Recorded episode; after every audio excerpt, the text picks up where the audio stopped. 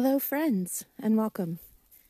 You are coming on a decompression walk or a sniffari with me and my dogs today. So, if you hear me huff a little bit, it's freezing cold and I'm slightly unfit. You'll have to bear with me a little bit. But I thought this was a perfect opportunity to maybe answer some questions about decompression walks and just to give an overall feel for what you're aiming for. So, a lot of times for dogs, things can be constricting. They have to be on lead, they have to be in houses, they might be confined to small yards. And the aim of the decompression walk for me is for my dogs to just be dogs. I don't put a lot of rules on them when they're out. To be honest, I only have one rule, and that's if I call you, you come back to me, please. And if my dogs don't come back, then I generally put them on lead. And I think, oh, maybe I need to revisit my recall training. But to be honest, my boys are pretty good, and we do reinforce recall you know, off when we don't need to have the recall. So generally, they're happy to oblige with me. Now, we're quite lucky because where we are and where we live, we have probably a rotation of about mm, six to seven, maybe eight places that we can go with the dogs that I feel confident and is a secure environment. Now, obviously, if my dogs are off lead, which I'm in the UK, so my dogs are fully off lead, they don't need to have any leashes or leads attached to them. Um, security is one of those things that, you know, is subjective. I feel like my dogs generally have a really good check in and they don't tend to go too far. They will go out of sight occasionally, um, but a really quick recall cue and they come running back within seconds.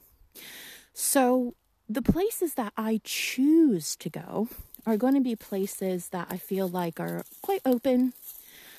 They don't have a lot of wildlife. People tend not to walk their dogs on leads in those places. That's really important because I'm trying to make it so my dogs don't have a lot of constraints. And if I'm constantly calling them back or I need to put them on lead because there's another dog on lead, it's not exactly the aim of, of that walk. I also want to pick places which have really sniff heavy environments. So that's different for every environment. It doesn't mean that you absolutely have to go to the forest every time. It could just be the beach, and you know, lots of things wash up on the beach. And we kind of aim for those places in the environment. So if I'm walking and I see a fallen tree, for instance, I'm going to gravitate towards that. Now, I don't tell my dogs, tree, sniff, tree, sniff. I just naturally gravitate towards it, and, you know, the noses let them, they do the work. A fallen tree, by the way, is an excellent source of sniffs. You think about that tree's been down on the ground, especially for a few days or woo, for a few weeks so many other dogs have passed through there, so many other different animals and people. So they've all accumulated a scent around this space. And the dogs will really, really enjoy sniffing every inch of that fallen tree.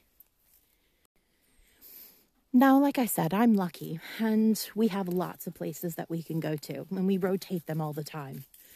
But if you only have a few places, or maybe even one place that you go, I would suggest breaking up that place into segments and maybe rotating the segments of that area instead of trying to find multiple spaces that may not be appropriate. So, like today, normally the area that I go in, I kind of meander. We have lots of trails and things, and sometimes I get a little bit lost. but today we've gone to a totally different section. So, a section that I don't go to very often and I can tell the difference in my dogs. Decompression walks for me are a one two punch. They hit that physical side with all the running around, the movement of the body. You know, occasionally my dogs are jumping over things, they're crawling under things, they might grab things. but they also hit that mental side. So they tap in to the sniffing, and that's why we often call them sniffaris, but also the visuals, the audio, all of that, depending on where you go, is going to be enriching for the dog. We hope, anyway. Now, people ask me, what do I do on a decompression walk? Well, for me, the human element is really just a surveyor, but I'm on a decompression walk too. I mean, this is a time that I can just enjoy being with my dogs without the constraints of, you know, modern life and often not my phone, but, you know, this is a special case. I can just be in nature with them. I can enjoy spending time. I can enjoy all the things that they're enjoying, maybe to a lesser degree. For me and for a lot of humans, it's the visual. So, right now in the forest, I am surrounded by very, very tall trees. There's not a lot of green because it's the middle of winter, but there's just speckles of green from maybe some shrubs or ivy on the ground. And some of the trees have moss on them, which is a very rich green. So it's a muted color palette, but it's still very pleasing to me. Some of the leaves are still on the ground and they're varying colors of oranges and browns. There's also the feeling of being out, so the crispness of the air. Thankfully, today isn't too cold, but you can feel it and it, it feels invigorating in a way. There's also the sounds. So, thankfully, today we're out quite early.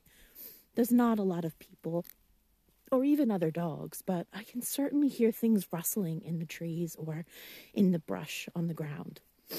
There's also the sound of my footsteps on the ground, very methodical, very rhythmic.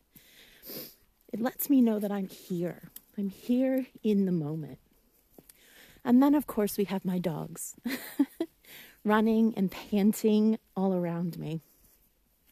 And that's just a really nice sound. It makes me feel connected with them like we're just in this bubble together. You can and you should bring food with you, even on a decompression walk.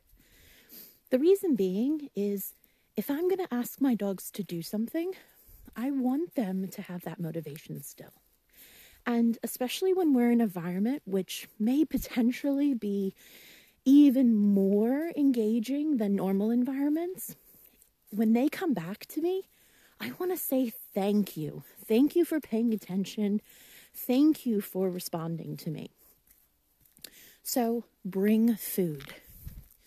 Food's also great if your dog's never been on a decompression walk and maybe they're a little bit anxious or they're having trouble relaxing in the environment. You can scatter some of that food into long grass or shrubs or leaves and just encourage their nose down into that environment. Another thing I'd like to suggest is if you aren't sure where you are going or you've never been to that place before, definitely use a long line. So, safety first whenever it comes to anything that we're doing with our dogs. I know this area really well, so my dogs are completely off lead. But if we were going someplace that I'd never been before, I would definitely have a long training line. And the woods can get a bit mucky. So for me, that's a biothane long training line. If you don't know about biothane training lines or even what tools to have with your dog, see episode one, where I discuss the essential tools, well, my essential tools for being a dog guardian. A tip I would give to dog guardians who are a little bit nervous about letting their dogs roam in the woods would be falconry bells. These are really lightweight and they make a clear, distinct sound. So if you feel at all uncomfortable about letting your dog disappear, Having some falconry bells on their harness, jingling along, will give you an indication of where they are in the forest. It also lets other animals know that might be near to get away because they'll hear that sound too. The boys and I have come to the end of our decompression walk now. So thank you for joining us. I hope you've learned a little bit along the way. What I will say as a footnote is get out there with your dogs. Get out into nature. Switch off your phone. Social media will be there when you get back. Enjoy the time that you have with your dogs because it goes so quickly. So, have a great day, and I'll see you again soon.